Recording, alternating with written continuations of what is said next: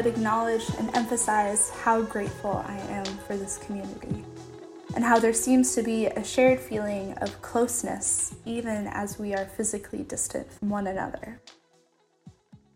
This week I was out on a run and put it together that it's been three months since I've seen you all in person, quarter of a year in quarantine.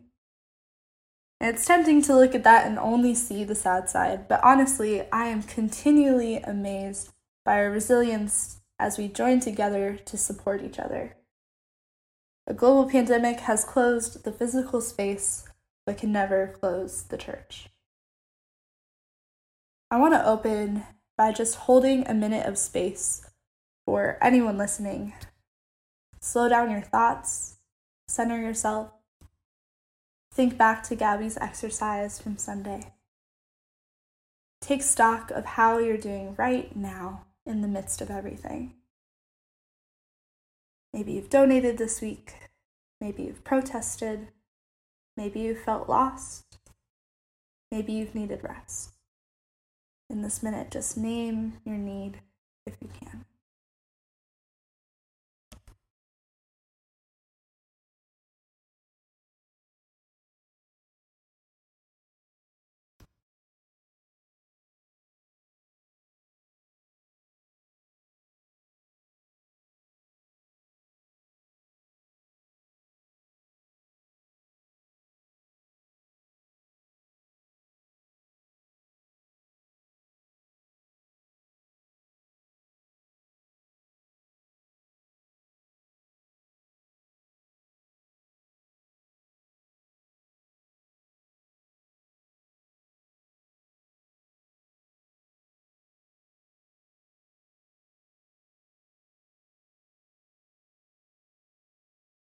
You are beloved.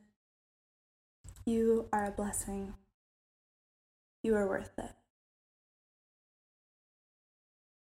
Trinity Sunday. I'm becoming familiar with the lectionary still. It's not something I ever followed or preached on until working at Urban Village Church back in Chicago. I didn't know that there was a Sunday dedicated to celebrating the mystery of God's oneness and yet shared identity of God the Creator, Jesus the Son, and the Holy Spirit.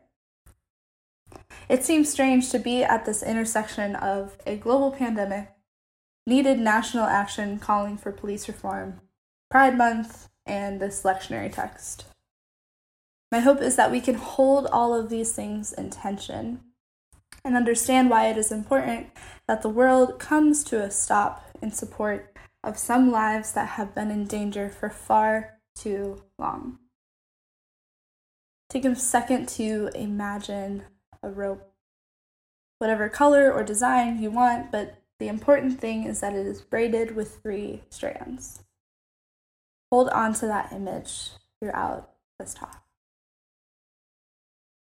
When I worked in youth ministry and fidget spinners became all the rage, a lot of us thought we were so cool and so great in connecting with the youths by using it as a visual for how the Trinity works. If you're not familiar, fidget spinners are meant to be a tool to help kids focus in class by having something to direct their energy towards if they need to do something tactile with their hands to make it easier to pay attention. There are three blades that spin around the center, like a fan, and we would make the analogy that while it's one fidget spinner, it has three blades, each of whom would represent one of the persons of the Trinity. While you could technically have a spinner with one or two blades, it would function differently than when all three are present. I don't know why I thought I had somehow figured out the key to explaining the Trinity through a children's toy. I'm in seminary, but I'm not that smart. But and still, it was something physical to grasp to make the mystery of the Trinity a little more accessible. In that, I'm not here to explain the Trinity to you, whether you subscribe to this or not. I am here to revel in the mystery that requires us to live in faith without having all of the answers laid out in front of us.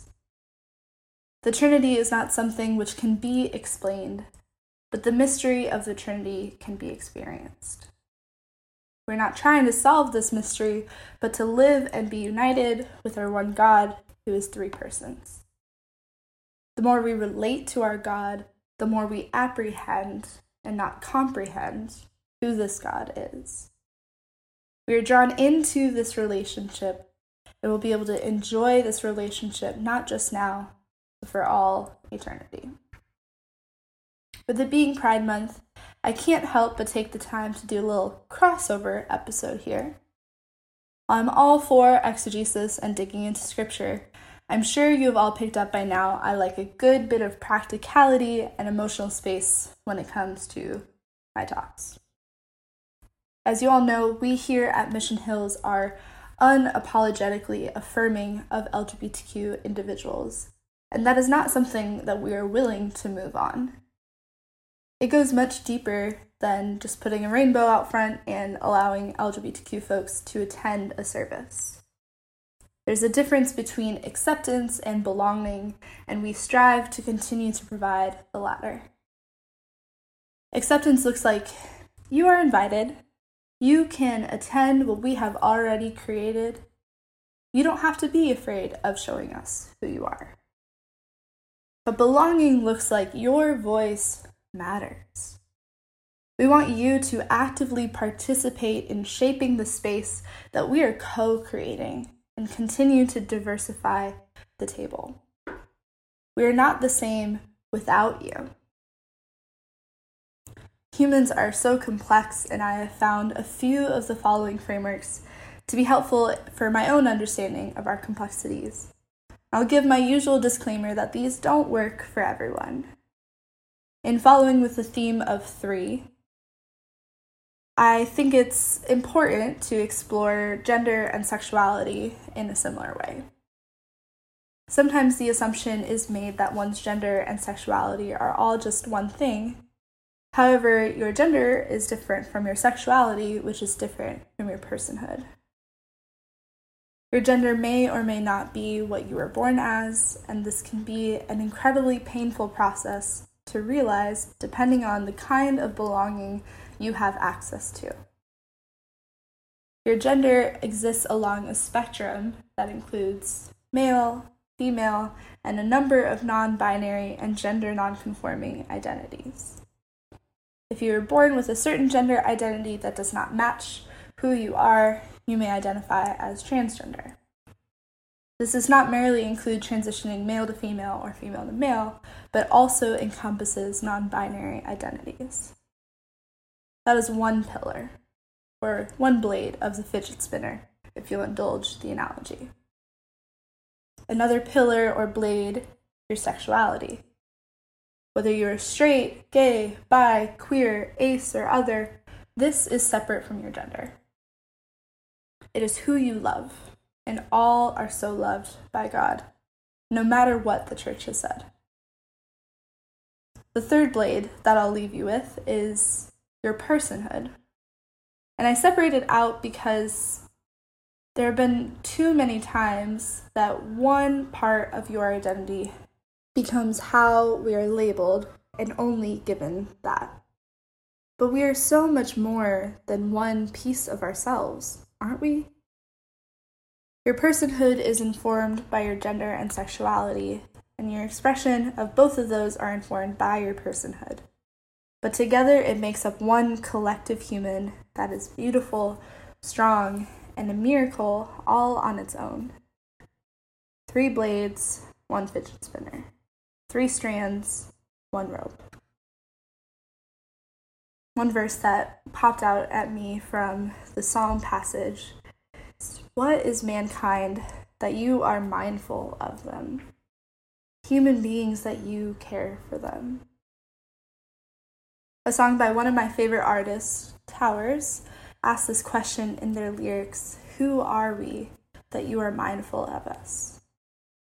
The lyrics are beautiful, and I appreciate the subtlety of their style. So you can't quite tell if it's directed at God or people, and I like to think that it's a both and.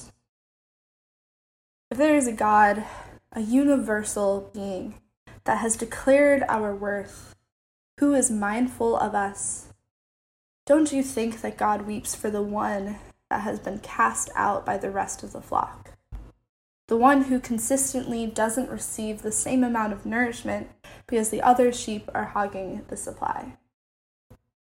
Return to that rope with three strands. Turn it over in your hands, tug at it, feel its resistance. It is so much stronger together than if it was a single strand.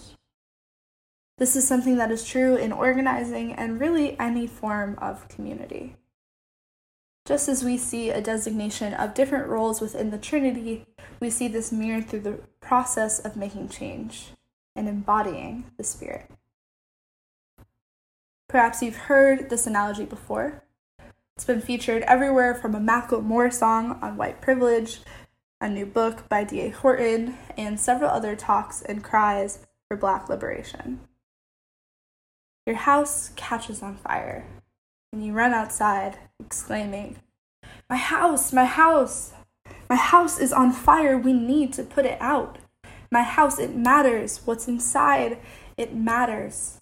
Help me, I need water to put out the fire.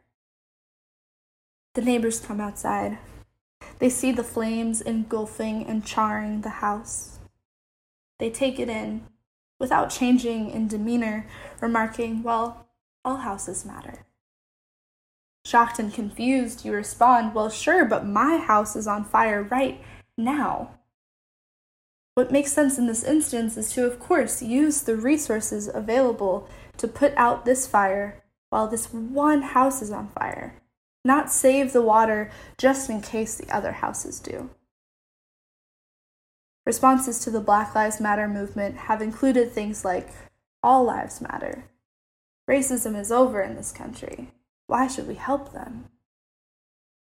There's a lot of noise surrounding the issue, and for some who maybe are newer to the conversation, it can be overwhelming to even take a peek at what's happening every single day as more lives, especially black trans women's lives, are lost.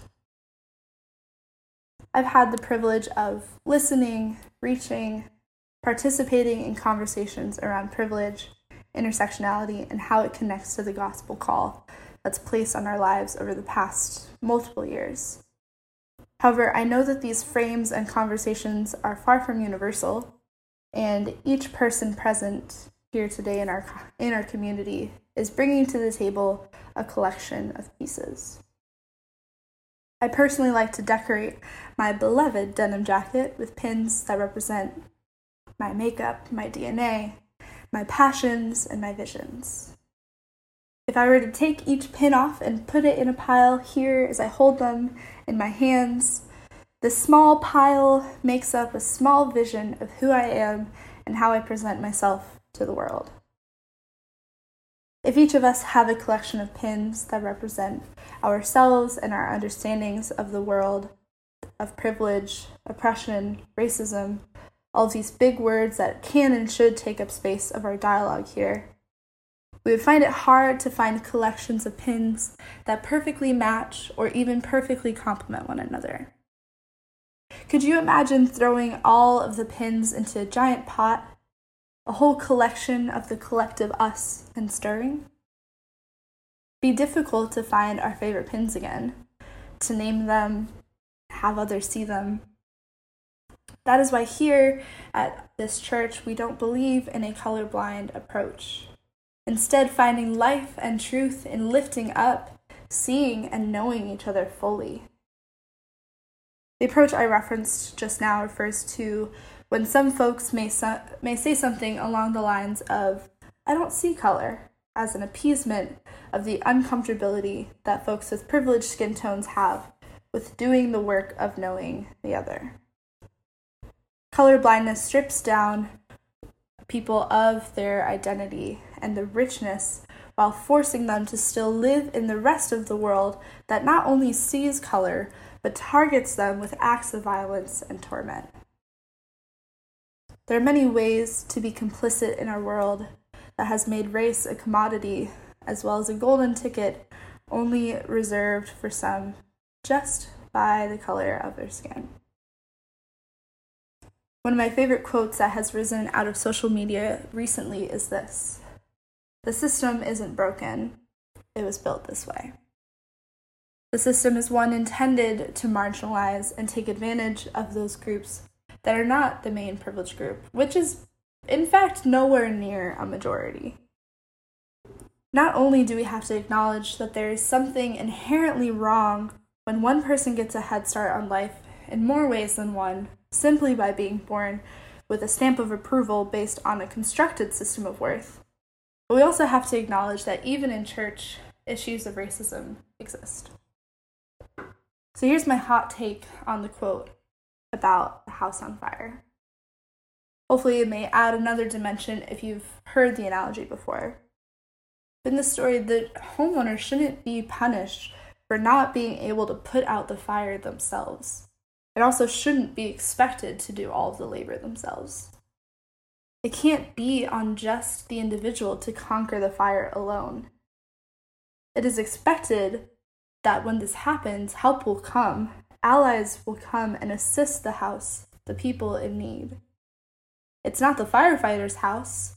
What do they have at stake to run into a burning building or put out the fire?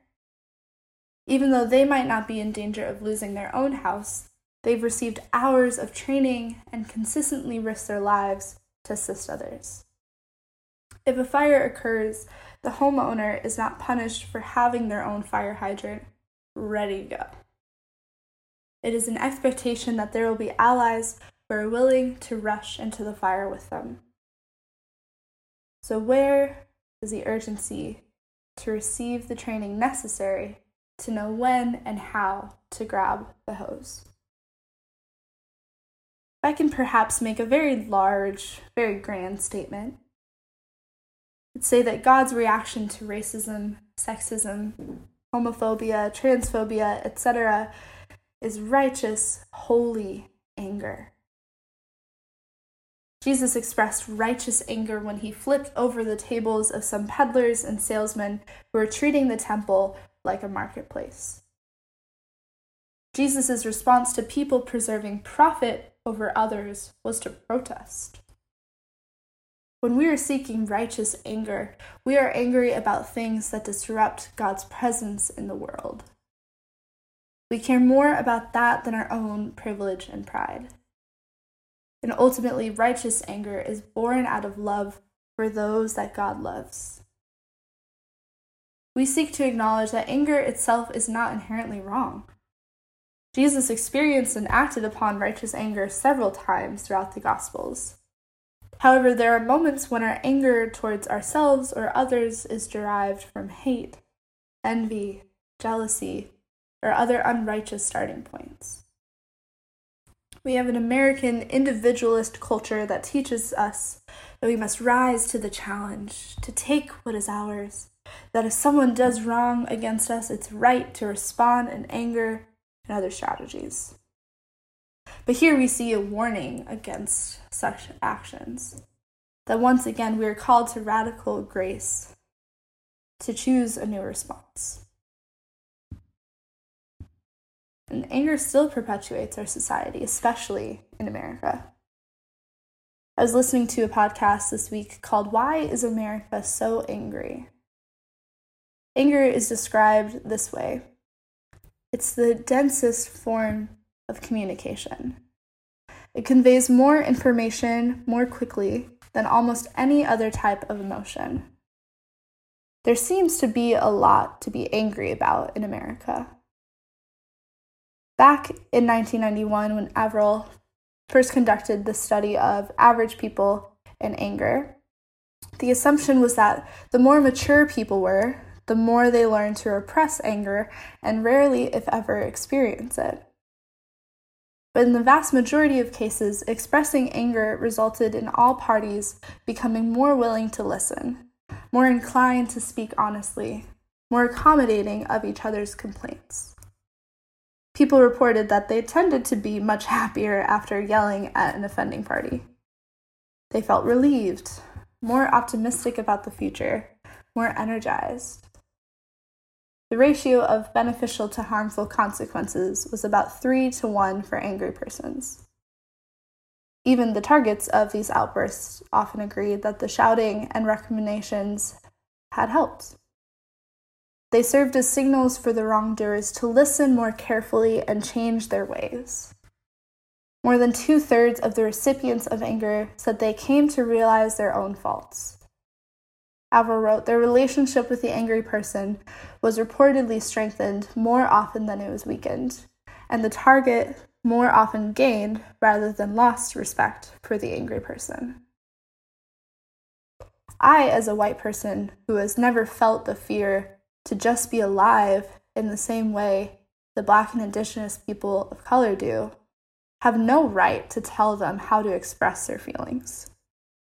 My job is to support, to hold up the arms of fellow protesters as they grow tired, to use my sphere of influence to push forward a gospel that reflects justice. And let's get this straight. As you look out in social media and even in a number of your neighborhoods, you will see the impact of anger upon it. And that might look scary. But we must lean into allowing the Holy Spirit to be our compass when it comes to actively discerning what is holy, righteous anger and how we are being called in. It looks drastically different from the defensive, fear based acts of anger that are coming out of certain leaders' mouths right now. In this, stay vigilant, stay focused. The reality is that anger needs to be acknowledged and processed, even though most people are not comfortable with their anger in the first place. The reality is also that anger does not come alone, right? Just as in the other examples of the Trinity of gender and sexuality, anger is not just a single strand, there's so much more to it. It is accompanied by the grief and the sadness. It is accompanied also by hope. All of this to say is that there is so much beauty in unity. And I wonder if we look at the Great Commission, just part of the scriptures for this week, not just as a call to go and spread justice throughout the nations, as this movement has spread across all 50 states and even 18 countries, I think if we're talking about what it looks like to be a disciple of Christ, sometimes it really does look like flipping tables in the face of capitalism and institutional racism. We are all learning, we are reckoning, and we are reclaiming. So let this work continue to bring light and goodness into this world that has been plagued by selfishness and greed and power for far too long. As we continue into Pride Month, may we not lose sight of the fact that the first Pride was a riot, started by trans women of color.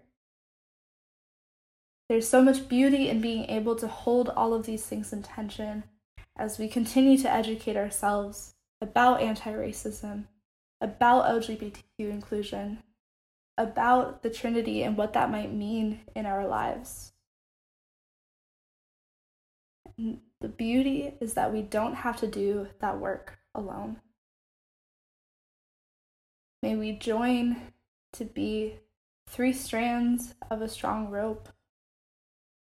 May we come together on Sunday and protest the tragedies that continue to plague our country.